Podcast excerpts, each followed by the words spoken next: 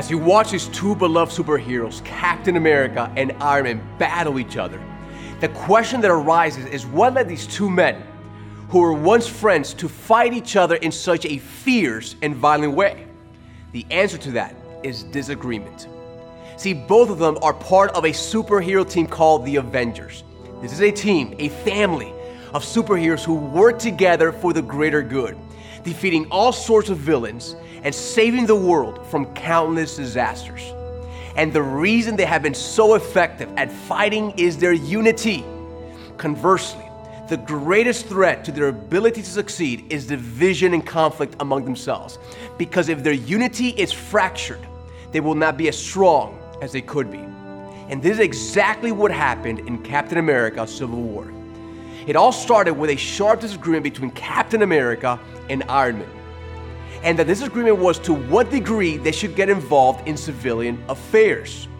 You see, in past wars that the Avengers had engaged with their enemies, it ended up devastating multiple cities, cities like New York and Washington, D.C., and people were scared. So Captain America thinks that they should continue to be as involved as they've always have been, while Iron Man thinks that they should be put in check and not get as involved as before.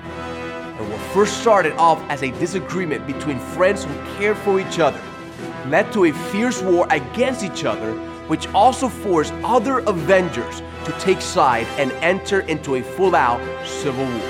Take a look.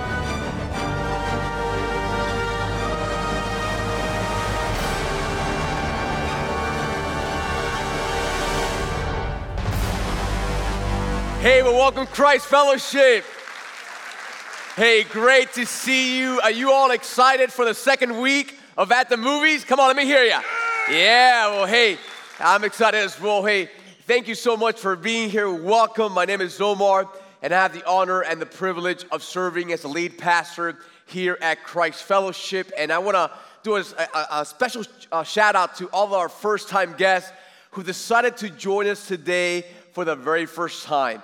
And so we feel, we hope that you're feeling loved, welcome, you're having some fun, you're gonna enjoy some popcorn afterwards, but especially that you feel like you heard from God's word today and that you walk out encouraged. And so, can we give it up for our first time guest one more time? Hey, thank you so much for being here. So, before we begin, let me just pray and let's prepare our hearts to receive God's word. Let's pray. My Lord, we come before you and we are just grateful that despite everything going on in our city and our nation, Lord, we can still come together, Lord, to worship you, encourage each other, but Father, to study your word. And Father, we're going to be learning today about, Father, what to do when we are in these wars with the people that we love. And so, Father, I pray that you create a, a heart of humility in us to receive your word, but not only that, but Lord, to take steps of obedience so we can, so we can honor you. So, Father, bless our time together. Your people are eager to hear from you. It's in Jesus' name we pray. And all of God's people say, Amen. Amen. Well, as you just saw in, in the clip before, uh, we see that Iron Man and Captain America were having a sharp disagreement. But here is where all where things went south is that they could not contain that disagreement and folks, it evolved, as you saw, into an all out war. And that war, that battle amongst each other, among the Avengers, really led to affect the unity and the strength of that group, that team of, of, of superheroes. In fact, let me just bring all that whole concept over to our time together because, folks, what an image of what could happen to us and by that I mean that just like Captain America and Iron Man could not contain that initial disagreement, but allowed to evolve into an all out war. Listen, just like that. And here's the big idea as we dive into God's word. So there will be disagreements with the people in our lives. There will be disagreements with your spouse. There will be disagreements with your family members with your children. There will be disagreements with your friends, old friends, disagreements with people at work, with your boss. There will be disagreements with pe- even people at church people in your small groups, your small group leader. Listen, there will be disagreements. But if we're not careful, it could evolve into an all out war. And folks, it could be a Cold War where we don't speak to each other, where we make passive uh, aggressive statements to each other, or it could be a fury war where we are just hurling statements and actions to hurt each other. And family, if we're not careful, it is in those wars that we inflict wounds on each other that has lasting impact and could change that relationship from that point forward. And who knows, maybe you're watching right now one of our campuses online and you're saying, Omar, I know exactly what you mean. Because I have seen that when I've got into those wars with the people around me, not only has it affected that relationship from that point on, but I've inflicted wounds that I've regretted. And so, Omar, what do we need to know? What do we need to know from God's word in order to fight for peace in the middle of those wars? Well, we're gonna find out from James chapter 4. So if you have your Bibles, turn to James chapter 4. You can also open up your Christ Fellowship apps. You can download them in the App Store. And uh, a lot of great features there, including our sermon notes and our passages. All right, so write this down as big as, as uh, I have three, key, three keys to peace when you find yourself in the, in the middle of all these wars. So write this down as point number one.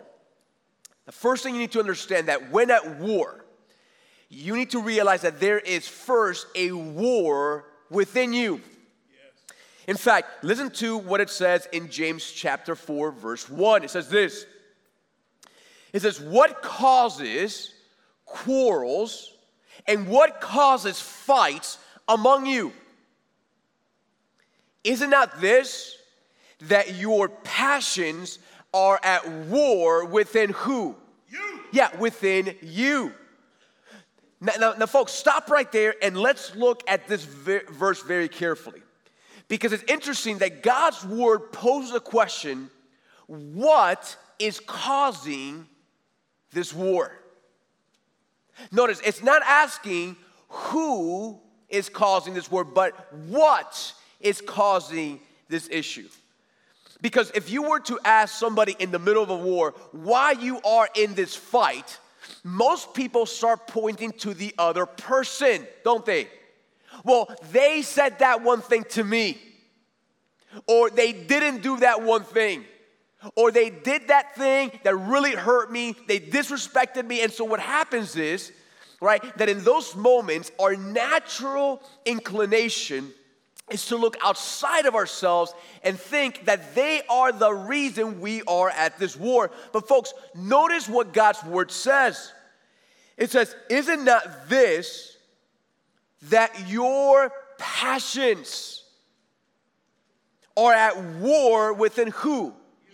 Within you, right? In other words, the reason you've allowed yourself to get into this war is because there are certain passions, there's certain desires in you that have led right into this all out war. And here is what these passions lead you to. Write this down as letter A and B. Listen, your passions lead you to covet or to envy, right? And your passions lead you to hate that person. In fact, listen to how the passage continues in verse 2. It says this You desire and do not have, so you murder. Or another way of putting it, or so you hate that person, right? In scripture, sometimes murder and hate are synonymous. And then it says this You covet, you envy, and you cannot obtain, so you what? So you fight and you quarrel. So, so when we get into that war with that person, when we get into those nasty fights, oftentimes the cause of the war is not the actual disagreement. Let me repeat that. The cause of the war, the reason you're in this war, is not the actual initial disagreement. Because, folks, newsflash, disagreements are a part of life. People are different. They have different points of view. It's a normal part of life, but rather, the, what launches us into these all out wars with people is because somewhere in there, there's a desire, a passion in you that you want but cannot obtain. Maybe what it is is you want some respect. Oh, I need this opportunity. Oh, I need to be accepted. Oh, I, I, I need this position or whatever the case may be. And so, what happens, if you think it just practically, when you get into these wars, it's not because of the actual disagreement, but there's a passion, there's a desire in you that you cannot have, that you want, which launches you into these all that wars. And, folks, not only that, but there's something else that's happening in the middle of a war that's not only your desires. Write this down as big number two. Listen, when you, when at war, you need to realize that the enemy is at work. Amen. He's at work. You know, I love it when God's word not only gives us truth and wisdom, but also gives us examples of how things played out. In fact, there was a situation in the church in the city of Corinth in modern day Greece where someone at some point said something bad about the apostle Paul. And at that at that point, that little comment, that disagreement, listen, caused an all-out war in that in that church. Listen, they were divided, they were angry, they were saying hurtful comments. I mean, they were going back and forth. There was a war in this church. And so when the Apostle Paul hears of what's going on, he writes to this church who is fighting, who is divided, and he says, Listen, you need to stop and you need to pursue peace. You need to stop this war. And, and, and, folks, as he's writing, he gives us a such an important insight as to why we always need to pursue peace when we are in the middle of war. Listen to what it says in verse 11. It says, So that we would not be what? Outwitted. Oh, you can do a little better than that. So that we would not be what? Outwitted. Yes, outwitted so that we would not be outwitted by who? Satan. By Satan. For we are not ignorant of his designs. Folks, notice the Apostle Paul here is saying, is pointing something out so critical for us to understand that when we get into those fights, into those wars with your spouse, with your family member, with that coworker, with that boss, with that person at church, when you get into these wars, listen, you are actually being outwitted by Satan. And you know what's ironic? Is that when we are in the middle of those fights and those shouting and all that stuff, listen, we think we are in control, don't we? Because in the middle of this war, you're thinking, oh, they said that thing to me, I'm gonna give them that comment right there. And you're going back and forth doing these things, and you think, oh, I'm in control of this war, I'm in control in this fight, when in reality, we're self deceived because scripture tells us that we are actually falling right into our enemy's plan. Isn't that right? You know, going back to the movie Captain America Civil War, there was, like in every movie, there was a villain. But this, the villain of this movie was very unique. In fact, he is called Baron Zemo. And Baron Zemo is very unique because he is not like other supervillains. You see, Baron Zemo is an ordinary guy, just like you and me no powers, no abilities, nothing.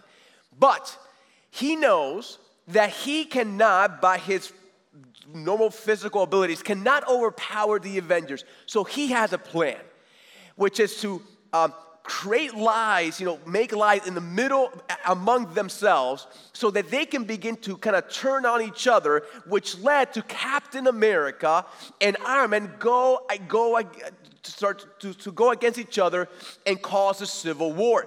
In fact, there's a moment in this movie where the villain kind of transparently shares his plan of how he achieved that. Take a look.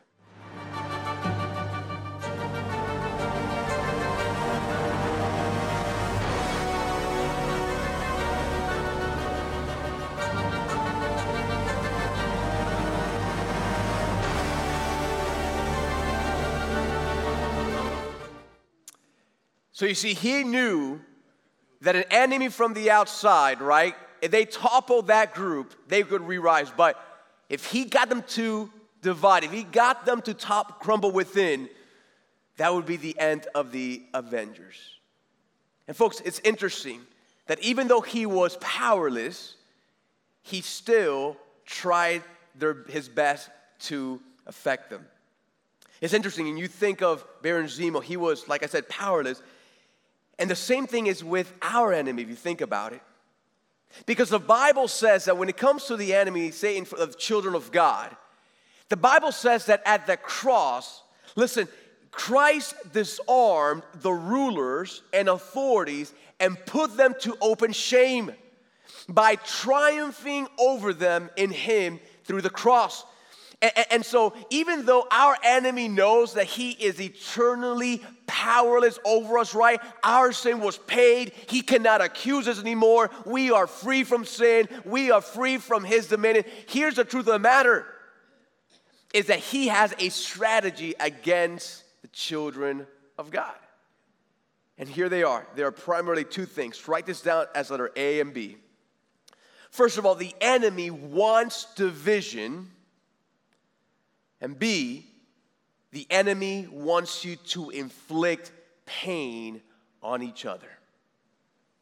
See, the tactic or Satan's strategy is that once a disagreement ensues, his, his tactic is the moment that he spots, okay, there's a disagreement right there, he wants to put a wedge right between the dis- disagreement, split both people apart, and then get them to go after each other by inflicting pain.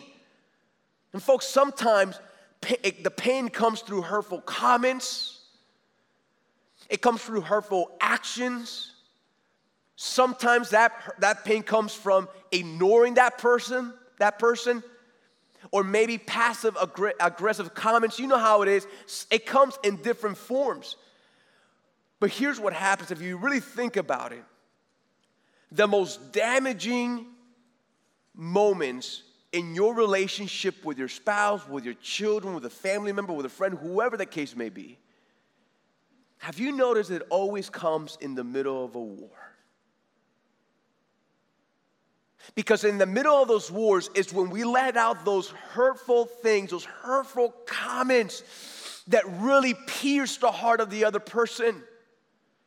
And, and, you know how it is sometimes when you're in the middle of these arguments and these fights, sometimes you, you, you say things that you cannot even believe are coming out of your mouth and you don't even believe what you're saying, but you're letting them out of your mouth to inflict pain. And folks, once they're out of your mouth, it goes to the heart of that person.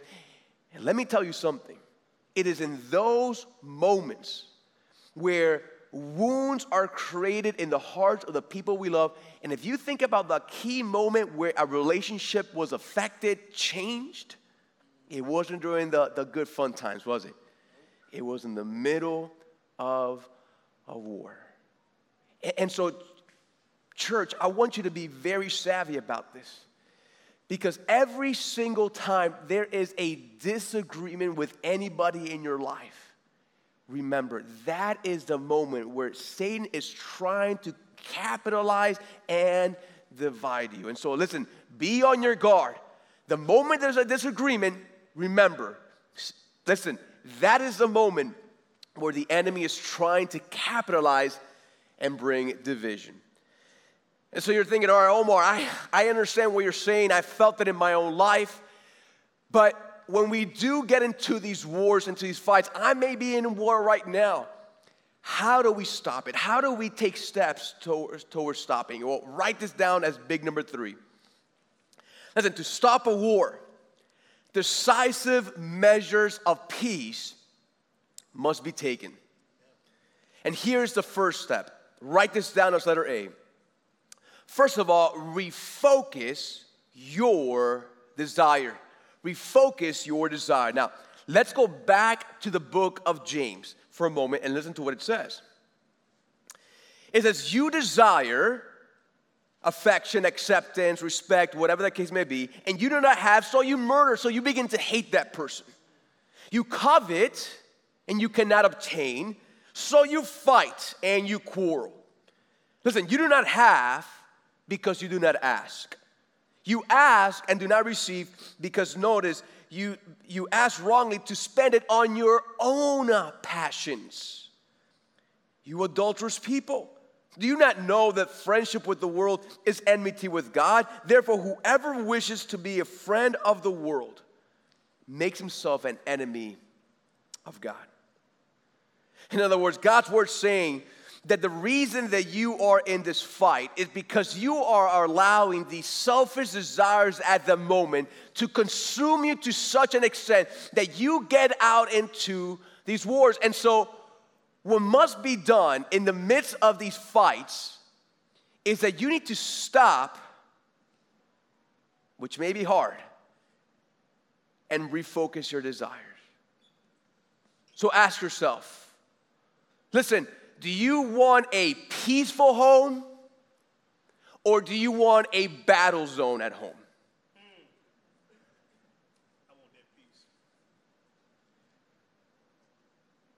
Do you want a divided marriage or do you want a united marriage? Do you want to be known as someone who inflicts pain is bitter, is angry, walks around making hard comments to people? Or do you want to be known as a peacemaker?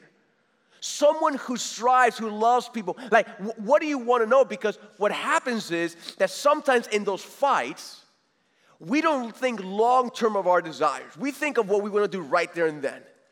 But you have to think, okay, what is my long term goal in this relationship? What do I want to see in my home, in my family, with my friends? What type of relationship? What type of person? What do you want long term? And so, in those moments, you gotta refocus your desires on wanting what you want right now and what's best for you and your family long term. Refocus your desires. And second, write this down as letter B.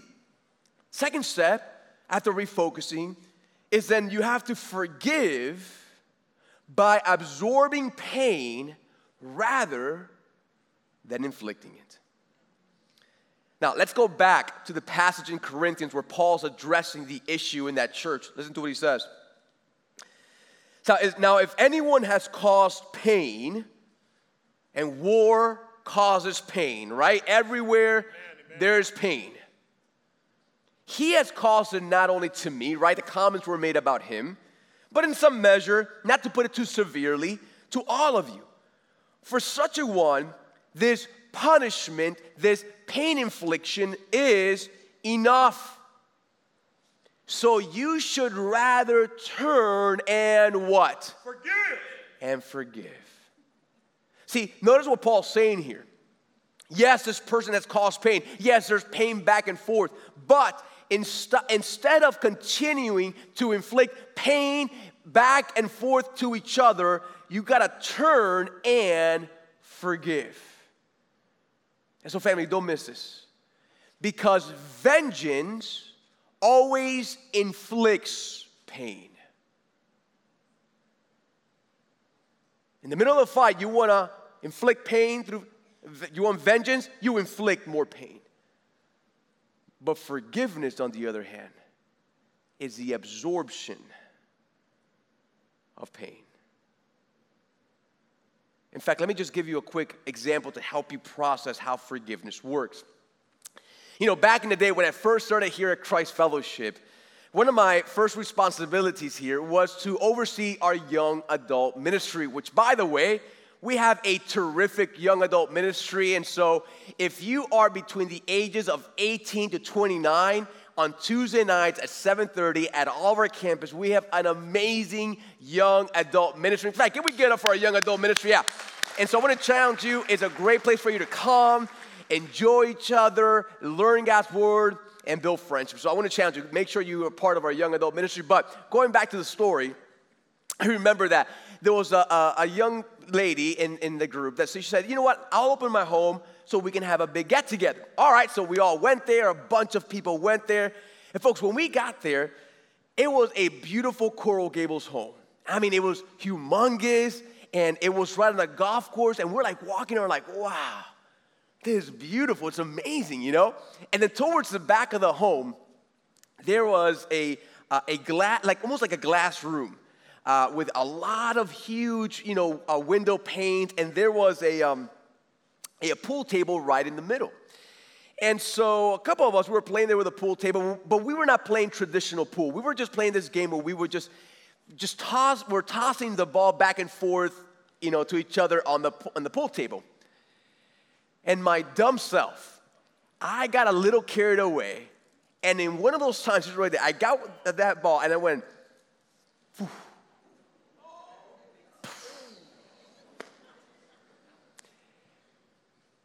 And I'm like, oh my goodness. What have I done? I don't have the money to pay for this. Oh, I, am so dumb. Why did I allow myself to do this? And here's what happened the father of this young lady, he could have come out and said, Young man, you're gonna pay for this. He could say, Young man, I'm gonna call your boss and I'm gonna let them know what you did. Or I'm going to tell all the leaders there of what an irresponsible person you are. Or you know what? I'm just gonna hold this bitterness and ignore you from now on. I'm gonna make you pay that way. But you know what he did? He came out and he said, Son, don't worry about it. It's no big deal. I got it. I'm like, wait, no, no, no, no. Let, let, me pay. I'm offering to pay. I don't have the money, but I'm offering to pay for this for, for this broken window. Please let me pay. He's like, no, no, no, no, young man, my son, don't worry about it. I got it. No big deal. Just keep enjoying yourself. And let me tell you something. The cost of that humongous window pane didn't evaporate into thin air. Someone had to absorb absorb that cost. It was either going to be me or it was going to be him.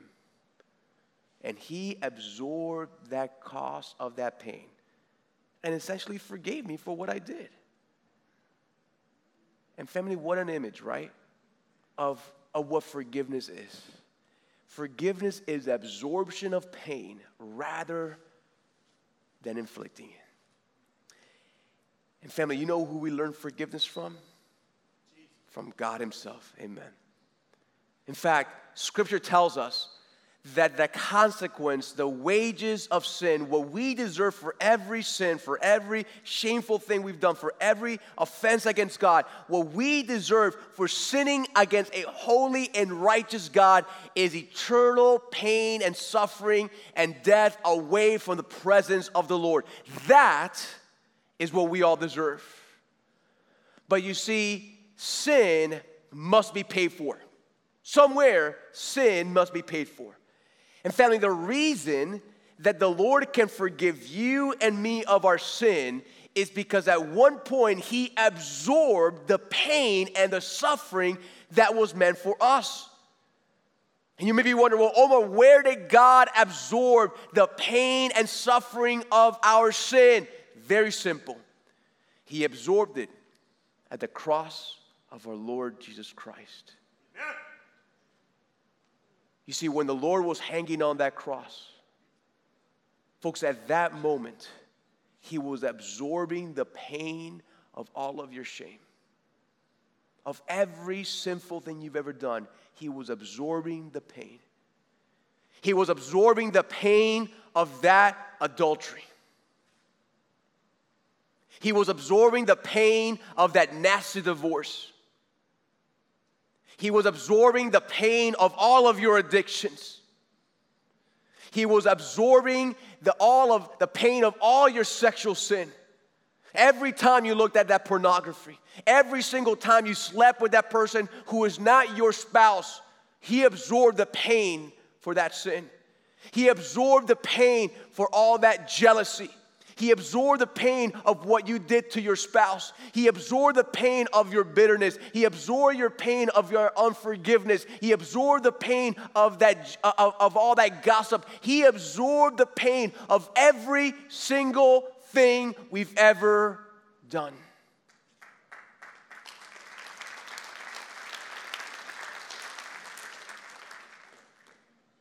And because he absorbed on that cross pain and the suffering of everything we've done, he now says, Son, my son, my daughter, you know, you now go and you forgive those who've hurt you. You now, I've forgiven you. You now go and forgive those who have caused you pain. And you know, when we hear that statement, here's what happens. Some of us may be saying, Oh, Pastor, you're a preacher. You're supposed to say that. You're supposed to say, Forgive people, forgive people. You're supposed to say all that. But if you only knew what they did to me, if you only knew what she said to me, if you only knew what he did to me, if you only knew what my parents didn't do for me when I was a child, if you only knew what they did to me when I was growing up, if you only knew what that coworker did to backstab me, if you only knew, you wouldn't be saying, forgive people. Well, listen to what the Lord reminds us. He says, For if you forgive others, of their trespasses, of their sins, of their wrongs against you, listen carefully, your heavenly Father will also forgive you. But, and here's a heavy statement coming if you do not forgive others of their trespasses, neither will your Father forgive you. So, what is the Lord trying to, to, to convey here? What, what is He trying to say? Well, here's what He's saying if the forgiveness that we have received at the cost of the Son of God, if that forgiveness is so it's so ineffective in our hearts. It's so ineffective in our hearts that we still want to hold down to bitterness, that we still want to hold down to a grudge, that we don't want to we don't want to forgive that person for what they did. If, if the forgiveness of our God is so ineffective in our hearts, and listen carefully, what the Lord is trying to tell you here is that you probably have never truly experienced forgiveness of God. In fact, you might not even be saved because forgiven people are able to forgive others. Amen. Forgiven people are able to forgive others. Now, listen carefully, church. That doesn't mean, forgiveness does not mean that in some circumstances, you need to trust that person again. Doesn't mean that. It doesn't mean that forgiveness, in some, in some cases, the relationship needs to go back to what it was before. But what it does mean is that at some point in your life, you you forgive and you let go. Can I tell you, when you forgive that person that you don't want to forgive, you're the one who actually gets liberated at that moment. And you know what? You actually start experiencing healing in that from that wound that you have never experienced before. Some of you think that you're still holding on and you're so good because you're holding on to that thing, but the reality is you have never even recovered from that wound. You're still pierced. You're still hurting. Why? Because you're still holding on to unforgiveness. But the Lord said, listen, just like I forgave you, in the middle of that war, stop and forgive. Here's the last step. Write this down as letter C. The last step after forgiveness is to reaffirm your love despite differences. In fact, listen to how the Apostle Paul finishes off. He says this For such a one, listen, this punishment, this infliction of pain is enough. So you should rather turn to forgive and comfort him, or he may be overwhelmed with excessive sorrow. So I beg of you to reaffirm your love for him. See, Paul's saying, you want to stop this war and take steps of peace, there has to be a moment where you take a step towards reconciliation, that you affirm your love, your care, whatever the case may be, that you affirm that to that person. Some of us may be like, listen, I can forgive, but it's hard for me to affirm love to people. Listen, our Heavenly Father had to witness His own Son dying on a cross for you and for me. If you have children, imagine having to witness your child suffering and dying. That our Heavenly Father had to witness the Son of God dying on a cross for us. And you know what He could have done? He could have said, okay, sin is paid for, I forgive you. But listen, you will never have access to me. You will never know me. You will stay far away from me and literally give us a cold shoulder from that point on. But you know what the Lord does? He affirms his love for you. Even though he had to see, even though you and I effectively nailed his son to the cross, even so, our Heavenly Father, every moment of our day, showers us with love, tells us of how much He loves us. And so, if our Heavenly Father could show, to tell us, I love you, despite us putting His Son on the cross, how can that we just not affirm people and our love despite our differences? Listen, if our Heavenly Father could do that for us, how can we not follow His example Amen. to the people Amen. around us? Amen? You know, going back to the movie Civil War, you know, even though there had been tremendous damage among the Avengers and now they were locked up, some of them were locked up, and Captain America knew that he had to take a step towards peace. And so he writes a letter, he puts it in a FedEx box, mails it to Iron Man, and take a look at what he said.